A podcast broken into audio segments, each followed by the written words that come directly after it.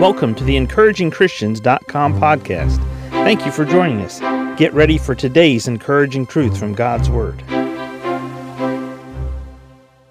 Galatians chapter 6 and verse 1 reads Brethren, if a man be overtaken in a fault, ye which are spiritual, restore such an one in the spirit of meekness, considering thyself, lest thou also be tempted. Brethren, if a man be overtaken in a fault, ye which are spiritual, restore such an one in the spirit of meekness. As brothers and sisters in Christ, we as believers have a responsibility to the Lord. We have a responsibility to the Lord for how we live for Him. We have a responsibility to the Lord as to how we treat ourselves and how we obey Him and do what He wants us to do. So we have a responsibility to the Lord. We also have a responsibility to ourselves to do right by God and to live right and to put God first. Because when we do that, we keep ourselves on a path of blessing.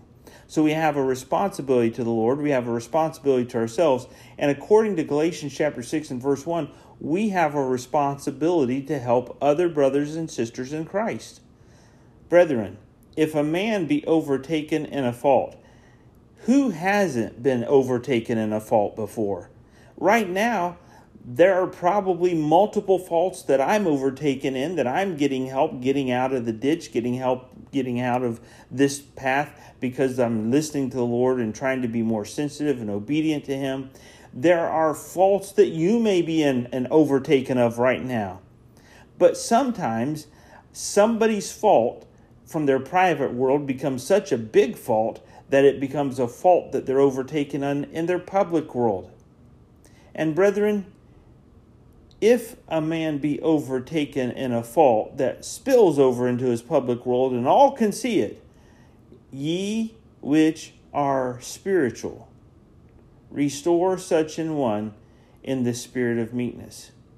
See, here's the test of spirituality. We see that their fault has overspilled into the public world, and the first thing we do go is go, oh, I can't believe. Can you believe what such and such has done? Can you believe what this person is doing right now? Uh oh. Their fault spilled over from their pu- private world into their public world. But now we're not the spiritual ones to talk about it, to point it out, and to criticize them for it. The spiritual ones rise above that by being humble, by being meek, and figuring out how can we help this person get victory over this problem and be careful to do it with such a spirit so that you and I we're not overtaken by our own faults in a public manner. Brethren, if a man be overtaken in a fault, ye which are spiritual, restore such an one in the spirit of meekness, considering thyself, lest thou also be tempted. You and I will be overtaken with faults. The responsibility, the goal, the key, the responsibility to God, to ourselves, to others.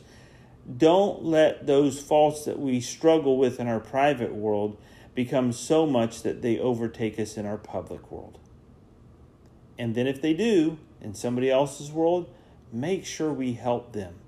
Make sure we help them, realizing very easily, very quickly, the table could turn and it could be us needing their help. Are you spiritual? Are you willing to help someone today overtaken in a fault? Thank you for joining us today for the encouragingchristians.com podcast please explore our website for more encouraging truths from God's Word.